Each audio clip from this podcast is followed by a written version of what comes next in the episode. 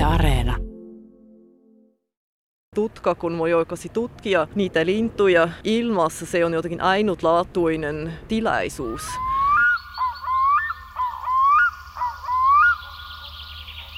Luulisi, että lintujen syysmuutto tunnetaan jo hyvin, mutta ei suinkaan.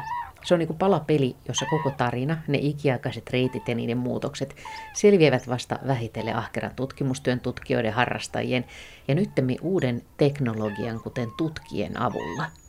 Ja aukkoja on vielä paljon. Suurin osa Suomessa pesivistä linnuista muuttaa täältä pois talveksi. Ja koska nyt menossa ovat vielä tänä kesänä syntyneet tuoreet tapauksetkin, siis ne poikaset, on menijöiden määrä paljon isompi kuin keväällä. Moni on nyt siis matkalla ensimmäistä kertaa ja toisaalta myös viimeistä, koska aika moni sinne matkan varrelle kuukahtaakin. Muuttolinnuilla on haastavat ajat edessä ja siksikin, kun monien muuttolintujen määrät ovat viime vuosina hälyttävästi vähentyneet, alkaa olla yhä tärkeämpää tietää, että mitä niiden muuttomatkalla oikein tapahtuu. Suomessa on suuri määrä aktiivisia lintuharrastajia nytkin sunnuntai-aamuna seuraamassa jossakin syysmuuttoa aukeilla tai merenrannalla ja kirjaamassa havaintoja muistiin. Mutta silti, ja se on vähän yllättävää, suuri osa ja jopa suurin osa lintujen syysmuutosta saattaa pyyhältää täysin ohi huomaamatta, koska se tapahtuukin yöllä tai sitten niin korkealla, ettei sitä maasta näy. Meteorologi, lintuharrastaja Jarmo Koistinen kuvaa tilannetta valaisevalla esimerkillä, että Suomessa nähdään muuton havainnoinnissa kiikareilla alle 1 000 000 peipon lähtö syksyisin. Ja sitten kuitenkin tiedetään, että oikeasti niitä lähtee lähes 100 miljoonaa yksilöä. Että miksi ihmeessä niitä ei nähdä? Paitsi että säätutkat sitten näyttävät, että suuret määrät lintuja lentää kauniina myötätuuliaamuna 500 metrin tai 2 kilometrin korkeudessa. Ja tosiaan, lämpötila ei kuulemma ole ollenkaan niin tärkeä kuin moni luulee, vaan näkyvyys ja hyvät sopivat tuulet. Se tuuli auttaa säästämään energiaa ihan valtavasti. Eli jos on itse ehkä joskus kävely tai ehkä se pyöräily, se on hyvä esimerkki. Jos yrittää pyöräillä vastatuulessa, se ei nyt ole niin mukava kuin myötätuulessa. Mulla oli kerran semmoinen elämys hollantilaisessa saaressa, kun oli myrsky lähellä ja sitten oli niin kova tuuli, että se pyörä pääsi eteenpäin. ei tarvinnut tehdä täysin mitään. Ja se on se sama ilmiö kuin ne linnut lentävät. Näin lintututkija Nadja Weisshaupt kertoo. Hänkin on tuulten ja lintujen tänne tuoma. Sveitsissä syntynyt lintututkija, joka on Sveitsin lisäksi työskennellyt myöskin Ruotsissa, Espanjassa lintututkimuksissa ja ringastuksissa ja sitten Meksikossa kolibritutkimuksissa. Ja nyt sitten 3 vuotta sitten hän saapui Suomeen Ilmatieteen laitoksen tutkatutkimukseen. Me tapaamme Helsingin Lauttasaaressa merenrannalla sellaisena aamuna, jolloin ei ole juuri syysmuuttoa näkyvissä, eli on hyvä aika jutella tutkien käytöstä, lintujen syysmuutosta ja aluksi kurjista, joita on viime päivinä ollut liikkeellä. Kurjat ovat aika mielenkiintoisia, koska muiden lintujen yhteydessä usein jotenkin puhutaan niin, että joo, on joku tuuli, on tärkeä tietysti myös kurjen yhteydessä se, että ne pitävät myös myötätuulista, mutta ne ovat aika kestäviä sillä lailla. Eli myös jos se tuuli on melko kova vielä, niin ne lentävät vielä, ne ovat aika vahvoja lintuja ja tietysti ne pitävät siitä, jos ne voivat kaartella, että jos aurinko paistaa vielä jonkin verran, että on jotenkin nosto, että se auttaa niille, kun ne ovat isoja lintuja, siis se on niille tärkeää, että on jo jonkin verran nostoa ainakin matkan varrella. Mutta muuten, eli se sate esimerkiksi, joka on muille linnuille aika ratkaiseva tekijä, ne kurjet esimerkiksi Espanjassa, ne muuttavat jopa kovassa sateessa, se on ihmeellistä yhtäkkiä yöllä jotakin kuulee kurjen ääniä, se on aivan erikoinen asia siis, mutta tässä on varmaan vielä aika paljon tutkittavaa myös, että missä olosuhteissa ne kurjat oikeasti lentävät ja tietysti lähettimet antavat tässä myös lisää tietoja, mutta joo, ainakin monipuolinen muuttaja sanoisin. Eikö sitä aika ihmeellistä ajatella, että Suomessakin on iso määrä lintuharrastajia ja lintuja on seurattu pitkään ja myös tätä syysmuuttoa, joka on aika pitkä. Niin se tuntuu, että toisaalta siitä niin kuin tiedetäänkin paljon, mutta sitten toisaalta täältä maasta käsi siitä näkee vain pienen osan, eikö niin? Joo, se on valitettavasti niin, että monet menevät aika korkealla tai yöllä erityisesti, ja se seuranta yöllä, se on tietysti meille tosi haastava juttu, koska emme näe. Eli paitsi jos katsoo puuta vastaan, silloin näkee, että siellä on jonkin verran tietysti se kuuhavanointi. Se on myös vähän semmoinen haastava juttu, kun jos se sää on pilvissä niin kuin tänään. Mutta joo, jos olisi hyvä sää, siis ainakin se kuun havainnointi olisi yksi mahdollisuus, ja muuten tarvitaan muita välineitä. Se on sitten ehkä semmoinen epäsuora seuranta, että ei voi nähdä niitä lintoja itse, eli kun ne lentävät, mutta ainakin ne esimerkiksi tutkalla voi nähdä hyvin tuon massan sitten. Eli sillä lailla voi tietysti yöllä sitten huomata, että okei, nyt on muutto menossa, ja sillä lailla voi tietysti myös havaita vielä ylöspäin paljon enemmän.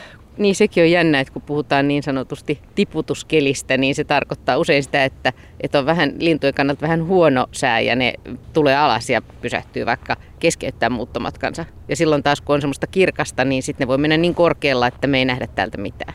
Se on ihan totta, ja se on itse asiassa se on semmoinen tutkimaton kenttä, eli tämä pilvisyys, missä ne linnut lentävät oikeasti. Ja meillä on juuri vähän semmoisia ajatuksia, että pitää nyt oikeasti katsoa, kun meillä on jo ne kaukokartoitusvälineet nytemmin saatavilla, ja nyt myös se dataprosessointi, se on nytemmin helpompi kuin ennen ehkä vielä 20 vuotta sitten. Sillä lailla meillä on erilaisia välineitä, joiden avulla voi nyt katsoa, missä ne linnut nyt oikeasti ovat ja missä nyt ne pilvi ovat, eli missä alkaa se pilvi. Kuinka korkea nyt joku pilvilauta on ja millä tavalla sitten ne linnut lentävät. Ainakin teoriassa se on aika kattava data. Mä odotan isolla mielenkiinnolla, mitä nyt tästä tulee. Kuinka paljon ne pilvet itse rajoittavat muuttoa ehkä ja myös jopa pisaroita. Eli mä olen nähnyt, että vaikka ehkä maassa ei huomaa, että on pisaroita, eli sadepisaroita, mutta silti jotenkin ylhäällä roikkuu sateita, ja tämä jo rajoittaa lintujen liikettä, eli ne eivät pitä siitä. Se on jotenkin, se näkyvyys on huono, ne eivät tiedä mihin mennään nyt. Tässä on aika vielä paljon semmoisia tuntemattomia tekijöitä tässä kysymyksessä. Sä oot nyt mukana nimenomaan näissä tutkimuksissa selvittämässä tätä lintujen muuttoa ja sääilmiöiden vaikutusta ja miten sitä voidaan paremmin seurata. Niin miten sä oot kiinnostunut tästä kaikesta? Alkoiko se siis linnuista? Joo, se on se harrastus. Eli kun jo pienenä tytönä, eli olen jo katsonut lintuja ihan huvikseen, ja sitten on joskus tullut sitten se kysymys, no mitä haluaa tehdä sitten myöhemmin töissä, ja sitten joskus tuli sitten se päätös, no ehkä se biologia on ihan kiinnostava. Ja se sää on myös ollut jotenkin kiinnostava juttu. Mä tiedän, jos on ollut joku myrsky tai rankkasate tai semmoisia ilmiöitä. Sitten joskus semmoisen ilmiön yhteydessä on myös ollut joku poikkeuksellinen lintuhavainto, emme tiedä, että yhtäkkiä laskeutui jotenkin joku parvi jonnekin, kun ei ole odottanut, että nyt tulisi joku. Mulla on esimerkiksi täältä Laajalahten seudulta semmoinen havainto, kun on ollut joku semmoinen pilvinen sää, ehkä semmoinen kuurosää, ja sitten mä menin kauppaan, mulla ei ollut kiikareita mukana, ja sitten yhtäkkiä tuli semmoinen suokukkoparvi ihan matalalla, no emme tiedä, ehkä 20 metriä minun ohi menivät, ja tämä oli vain, että ne pakenivat jotenkin, koska se sää jotenkin oli huono, ne huomasivat, että oi, nyt pitää laskeutua, ja sitten sillä lailla ne menivät ihan kaupungin läpi, mutta semmoisia ilmiöitä sillä lailla mä olen sitten ihan elämän aikana huomannut, että tämä on ihan mielenkiintoisia ilmiöitä, ja se kiinnostus, eli luonnonsuojelu ja se muutto, se on minusta ne aiheet, eli minun suosikkiaiheet. Tuolla on juuri varpushaukka, se on varmaan myös muuttolla. Eilen me olemme myös havainnut, että kurjen seassa, eli ihan niiden parvessa, mutta niiden ainakin se samalla taivaalla oli myös varpushaukkoja vielä menossa, siis ne muuttavat myös nyt. Sä oot tehnyt sun väitöskirjatutkimusta lintujen yömuutosta. Just ollaan puhuttu, että tuulet on tärkeitä, mutta eikö yöllä niin kuin harvemmin tuule? Siis miksi linnut muuttaa yöllä? Mitä hyötyä siitä? Siellä on vähän erilaisia syitä, eli yksi on, että tuuli, se on ehkä rauhallisempaa yöllä. Tässä taustalla huutaa juuri palokärki. Joo, ja sitten on vielä muita tekijä, eli se on myös semmoinen turvallisuuskysymys, että yöllä on vähemmän petoja liikkeelle ja se on turvallisempaa silloin lentää yöllä. Mutta toisaalta tässä voi sanoa, että joo, kyllä on myös niitä päivämuuttajia, esimerkiksi ne peipot, ne muuttavat päivällä, eli miksi ne tekevät sitten niin, miksi ne eivät mene yöllä. Se on tietysti hyvä kysymys, että tähän ei ole mitään vastausta, miksi jotkut kuitenkin nyt menevät päivällä. Joo, eli ne petot, tuulet ja sitten on myös yksi semmoinen teoria, että se lämpötila vaikuttaa, kun ne lentävät. Se on aikamoinen urheilu, jos voisi sanoa niin, että se tuottaa energiaa ja lämpöä. Ja sillä lailla, että ne yöolosuhteet olisivat sitten sopivampia, ei tule liikaa kuumuutta. Voisi jonkin verran vaikuttaa, mutta emme usko, että se on se pääsy, miksi ne muuttavat yöllä. Niin sen ymmärtää tietenkin, että jotkut linnut, kuten kehräjät, jotka on muutenkin yöaktiivisia, niin sitten lentävät yöllä ja piilottelevat päivällä, mutta siis ihan niin kuin punarinnat, rastaat, tämmöisetkin linnut. Aika monet valitsee sen yömuuton. Joo, se on totta. Ja se on myös mielenkiintoinen asia, että vaikka ne muuten ovat enemmän päivälintoja kuin ne pesivät täällä, mutta ne voivat jotenkin vaihtaa niiden rytmin sillä lailla, että jos minun pitää jotakin yhtäkkiä työskennellä yöllä. Se olisi minulle aikamoinen vaiva, että emme pitää siitä. Ja sitten pitää vielä lentää, eli pitää ajatella, että pitää jotakin juosta vielä yöllä. Eli se on ihan kauhea ajatus, mutta se on niiden elimistö, se pystyy tekemään sitä. Ja esimerkiksi kun ne lentävät yöllä, sitten ne lepäilevät vähän, mutta sitten päivällä ne menevät vielä etsimään ruokaa. Eli sen lisäksi, eli ne muuttavat yöllä, koska yöllä ne eivät voi etsiä ruokaa, eli jos ajatellaan ne pikkulintuja. Se on valtava suoritus tämä, eli se on ihan ihmeellistä. Kun sinä ryhdyit tutkimaan tätä lintuja yömuuttoa, niin minkälaisia oli ne kysymykset, mitä sä halusit selvittää? Ensimmäinen ajatus oli vain, että se on jotenkin kiva, kun mä olen ollut muuttoseurannassa mukana muutaman kerran myös ulkomailla. Ja se on aina jotenkin se massailmiö, että se on ollut se viehättävä osa. Ja sitten vähitellen tuli vähän semmoisia kysymyksiä, että se topografia, se on myös semmoinen tosi mielenkiintoinen aihe. Eli kuinka paljon nyt oikeasti vaikuttaa se lintujen muuttoon? Onko nyt se Suomenlahti, onko tämä nyt iso este tai pieni este lintujen mielessä? Vai milloin joku este on niin iso, että pitää lentää muualle? Tai jos ajatellaan esimerkiksi Välimeren alueelta, eli miten se muutto siellä toimii, koska sielläkin on semmoisia muuttoreita esimerkiksi Gibraltarin alueella tai Etelä-Italiassa, eli sielläkin on semmoinen kanavoittuminen. Tässä on aika vähän tutkimusta siitä, miten se nyt oikeasti toimii, eli mikä on nyt joku iso este ja millä tavalla ne linnut väistävät sitten ja yrittävät etsiä vaihtoehtoja. Tiedetään vähän Sveitsistä, kun siinä on ollut aika paljon tutkimusta, kun on katsonut kuinka paljon se vuoristo vaikuttaa. Ja silloin tiedetään, että kyllä ne menevät jonkin verran myös vuoriston yli, mutta kuitenkin ne pitävät enemmän lentämisestä laaksoissa, että ne yrittävät kuitenkin välttää ne alpit siellä. Niin nythän on tullut aika jännittäviä tietoja, että linnut voi muuttaa niin kuin ihan hämmästyttävän korkeallakin päivällä. Joo, se on kyllä totta. Eli siellä Himalajan alueelta tietysti tiedetään myös, että jotkut hanhet menevät myös ihan vuoriston yli. Mutta yleisesti se muutos, se valtaosa, eli jos katsotaan täällä jossakin Euroopassa, että se valtaosa on jotenkin kilometrin korkeudessa. Että se riippuu myös tuulesta. Ne valitsevat sitten, missä on sopiva kerros. Kun sä tutkit väitöskirjassasi lintujen yömuuttoa, niin mitkä siinä oli niin kuin ne kysymykset? Eli yksi kysymys oli juuri se, että muuton aikana, että onko siellä jotakin riski, pitääkö jotenkin parantaa luontosuojelualueiden suojaa tai vähän semmoisia kysymyksiä, kun se alue, eli se tutkimusalue oli siellä Piskanjanlahdella ja siellä ei ollut tähän asti paljon tutkimusta. Siellä oli vähän semmoisia päivähavaintoja, että joku sanoi, että joo, kyllä ne linnut lentävät meren yli, mutta ei ollut oikeasti kunnon tietoa siitä, miten ne linnut nyt oikeasti tekevät. Onko tuo lahti edes tärkeä vai lentävätkö ne linnut vain ohi maan päällä jotakin. Se oli se ydin itse asiassa, ja kun siellä käytimme uutta tutkaa, eli se oli se tuulikeilain, tähän asti ei ollut oikeasti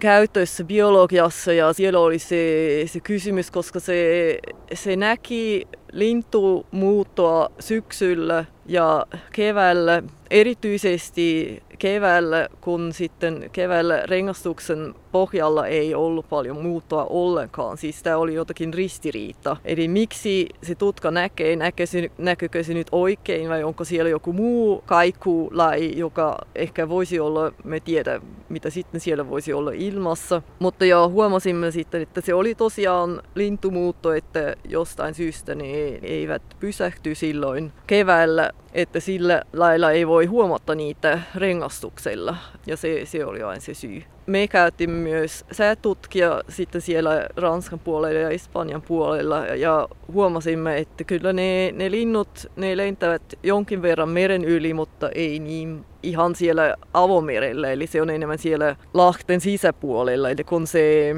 meren osa on aika lyhyt, että kyllä ne linnut ne välttävät sitä, ne eivät pitä siitä.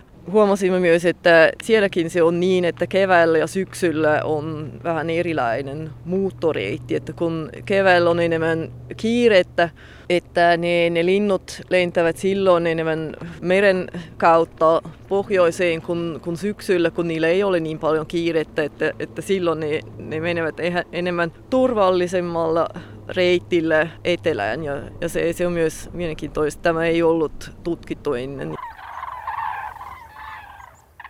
Nadja Weisshauptin väitöskirjatutkimus osoittaa siis hienosti, että tutkien avulla selviää uutta tietoa, vaikkapa lintujen erilaisista kevät- ja syysmuuttoreiteistä ja erilaisista kiireistä keväällä ja syksyllä. Tutkat tuovat nyt siis lisää tietoa tähän lintujen syysmuuttotarinaan, jota on itse asiassa selvitetty jo pitkään, yli 100 vuoden ajan rengastuksella ja nyttemmin sitten erilaisilla lähettimillä, jotka ovat olleet hyviä ja tärkeitä, mutta kertovat kuitenkin vain yksittäisiä tarinoita, eikä aina voi olla varma, onko lähettimen kanssa painellut kaveri pääjoukon matkassa vai onko se ihan omia reittejään pahtava, joita niitäkin on, tai onko se jopa ihan eksynyt.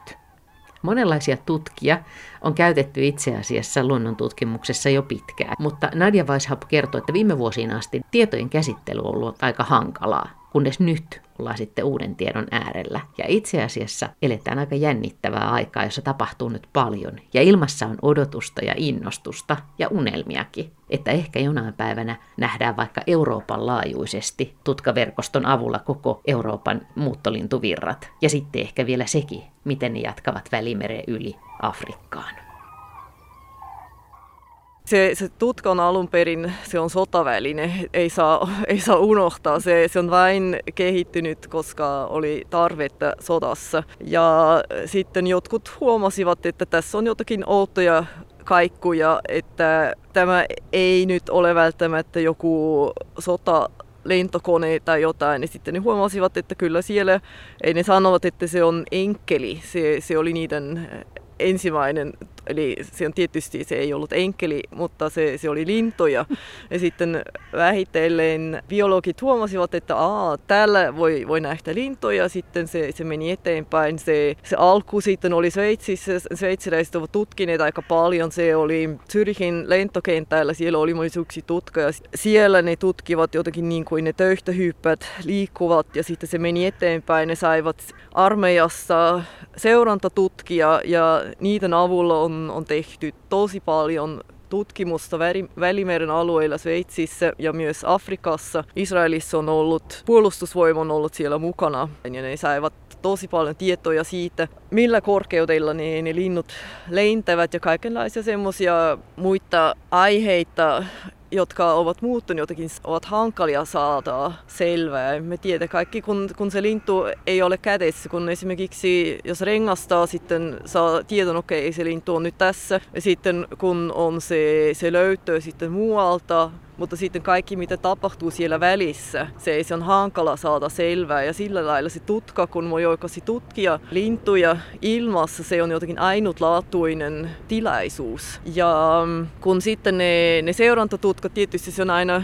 yksittäisiä tutkia, eli se ei ole mitään verkostoa. Että sitten on ollut kerran jossain paikoissa ja sitten tietää, okei, se toimi nyt niin tai näin juuri siellä, mutta se kokonaisuus. Esimerkiksi jos mä haluan tietää, okei, nyt ollaan täällä syyskuussa, mitä nyt tapahtuu esimerkiksi Euroopan laajuisesti. Ja jos mulla on nyt yksi seurantatutka täällä Suomessa, okei, no ne linnut menevät nyt etelään, mä näen hyvin, kuinka korkealla ne lentävät ja niin edelleen, mutta emme tiedä esimerkiksi, kun ne lähtevät siitä alueesta pois, sitten minä tiedän enää, mitä tapahtuu, esimerkiksi mitä sitten ne tekevät siellä Virossa, tai jos ne menevät Ruotsiin tai jotain, sitten emme tiedä enää, mitä tapahtuu. Ja se on juuri se etu, jos on tutkaverkosto, kuin esimerkiksi se säätutkaverkosto, kuin meillä on täällä Suomessa, meillä on 11 säätutkaa, jotka havaitsevat jatkuvasti, eli se on tietysti tosi kätevää, ja myös Euroopassa muuten on säätutkaverkosto, ja sillä lailla voisi saman aikaan havaita monessa paikassa, eli ihan esimerkiksi Euroopassa tietysti pitää aina olla sopiva säätutka, koska niiden ominaisuudet, tai miten voi sanoa, eli ne vaihtelevat myös maasta toiseen. Se on ehkä vähän sillä lailla vähän hankala, kun se vaatii vielä asiantuntemusta, eli että pitää osata analysoida sitä dataa ja visualisoida ja millä tavalla nyt tekee sitä. Se on usein meteorologian asiantuntemus. Mitä kaikkea säätutkien avulla nyt voidaan saada, mitä uutta voidaan saada selville ja mitä ei niiden avulla nähdä? Muuttoa voi tutkia aika laajilla alueilla, että se samanaikainen kuvaus, eli muuton kuvaus, se on selvästi se etu. Ja sitten näkyvyys, eli kun lintuharrastuksessa on aina se raja, että okei, kuinka kauan näkee kaukoputkeilla, siellä on sitten joku raja, mutta se tutka, se näkyy myös korkealla, eli siellä ei ole mitään rajaa. Sitten se on jonkin verran myös säätutkalle haastava, kun kaiut menevät joskus sekaisin, eli jos on sade, se häiritsee sitten lintujen havainnointia, eli silloin ne ei oikeasti näe, kun ne kaiut menevät päällekkäin siellä volyymissa, eli se on vain semmoinen tekninen juttu, ei voi mitään, eli se pitää vain ottaa huomioon ja sitten tietää, okei, jos on rankka sade, että sitten emme näe. Kun on vielä yksi asia, että se säätutka itse, se ei näe niitä erilaisia lajeja, eli se ei osaa erottaa, eli onko se nyt laulurastas tai onko se nyt punakylkirastas, mutta me kun olemme ulkona ja kuuntelemme, okei, nyt tässä lentää joku rastasparvi yli, sitten voimme kyllä määrittää ne hyvin ja sillä lailla saimme ainakin tietoja siitä, mikä nyt lensi eräänä päivänä, kun meillä on joku havainto. Tietysti se ei ole ihan suora, eli ei voi nyt ihan 100% sanoa, että okei, tuo parvi oli nyt siellä tutkassa. Jos on Arktika silloin, kun on aika isoja parvia, paljon lintuja, tuhansia lintuja, jotka lentävät Suomenlahten yli. Silloin on usein vähän kuin semmoinen virtaus, eli aika tiivis, kova lintuvirtaus, ja se sitten näkyy hyvin tutkissa, että se on sitten vähän kuin semmoinen juova tutkakuvassa. Ja sitten on monta stajaria siellä rannikkoa pitkin ja sillä lailla me saamme aika hyviä tietoja, minkä lajeja juuri meni ja myös määristä saa aika hyvän arvion. Eli teille on tosi tärkeää se, että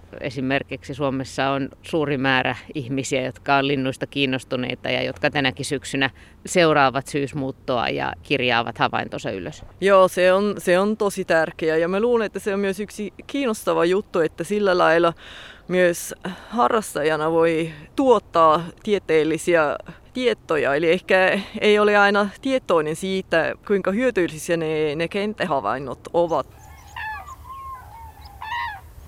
Eli lintuharrastajat ovat edelleen tärkeitä ja maastohavainnot arvokkaita, Nadja Weisshaupt painottaa. Säätutkat antavat yleiskuvan muutosta, mutta eivät näe erityisesti matalalle, jonne taas harrastajat näkevät, ja näkevät myös sen, mitä lajeja on liikkeellä.